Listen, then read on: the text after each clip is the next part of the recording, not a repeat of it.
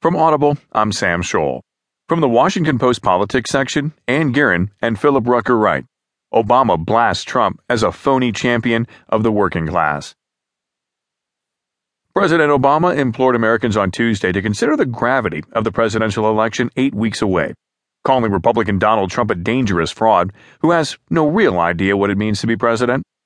Turning serious at the close of a rollicking campaign rally for Democrat Hillary Clinton, Obama allowed himself to vent about a Republican nominee who isn't fit in any way, shape, or form to represent this country. With a note of exasperation, Obama said he had lost patience with the trivialities of a campaign dominated by what he called a reality television mentality. Obama also acknowledged some of Trump's outsider appeal and likened it to his own. Look, I understand. We're a young country. We are a restless country, Obama said. We always like the new shiny thing. I benefited from that when I was a candidate, and we take for granted sometimes what's steady and true. And Hillary Clinton's steady, and she is true. The rally was planned long before Clinton fell ill last weekend and canceled a planned West Coast campaigning and fundraising swing. Obama called no direct attention to her illness, even when someone in the crowd fainted, and Obama told the crowd to do some knee bends and drink water. Obama first made a joke of Trump's admiration for Russian President Vladimir Putin an adversary of Obama's throughout his presidency, but then sought to shame Trump. I have to do business with Putin. I have to do business with Russia. That's part of foreign policy. But I don't go around saying, that's my role model, Obama said of the authoritarian former KGB agent. Could you imagine Ronald Reagan idolizing somebody like that? Obama mocked the Republican and novice candidate as a fraudulent champion for the working class, suggesting that the businessman is merely exploiting this year's populist voter mood after a lifetime of gilded circumstances. I keep on reading this analysis that Trump's got support from like working folks, Obama said. Really? This is the guy you want to be championing working people? This guy who spent 70 years on this earth showing no concern for working people? Eight weeks of the day until Election Day, Obama appeared to revel in his star turn as Clinton's defender. He said he really, really, really wants to see her elected and pledged to work hard on her behalf. I could not be prouder of the leader we have nominated to take my place, Obama said. Even though I have run my last campaign, I am going to work as hard as I can this fall to elect Hillary Clinton the next president of the United States. But he seemed most energized when criticizing Trump.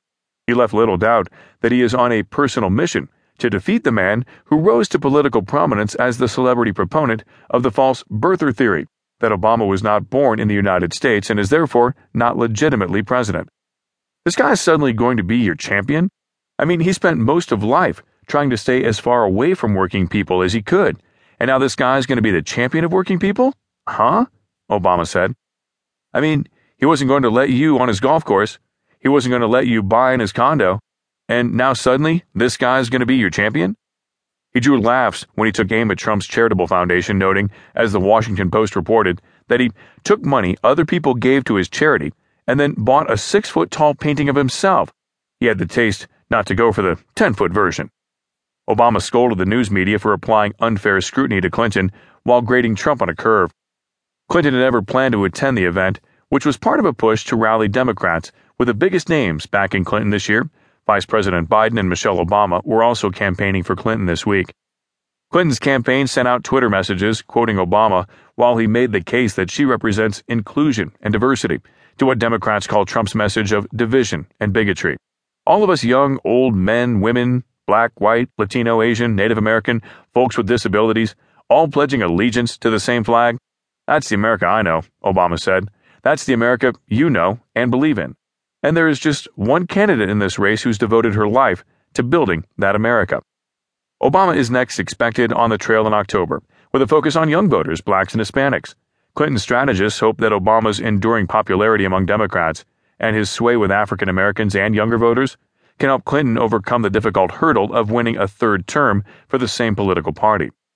It is good to be back on the campaign trail, Obama said as he began some 40 minutes of remarks.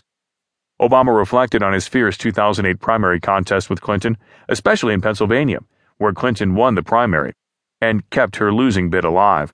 Every time I thought I had that race won, I was like going up the Rocky steps. I was about to celebrate, and then I looked. She's right there, and I got whooped here in Pennsylvania. She whooped me.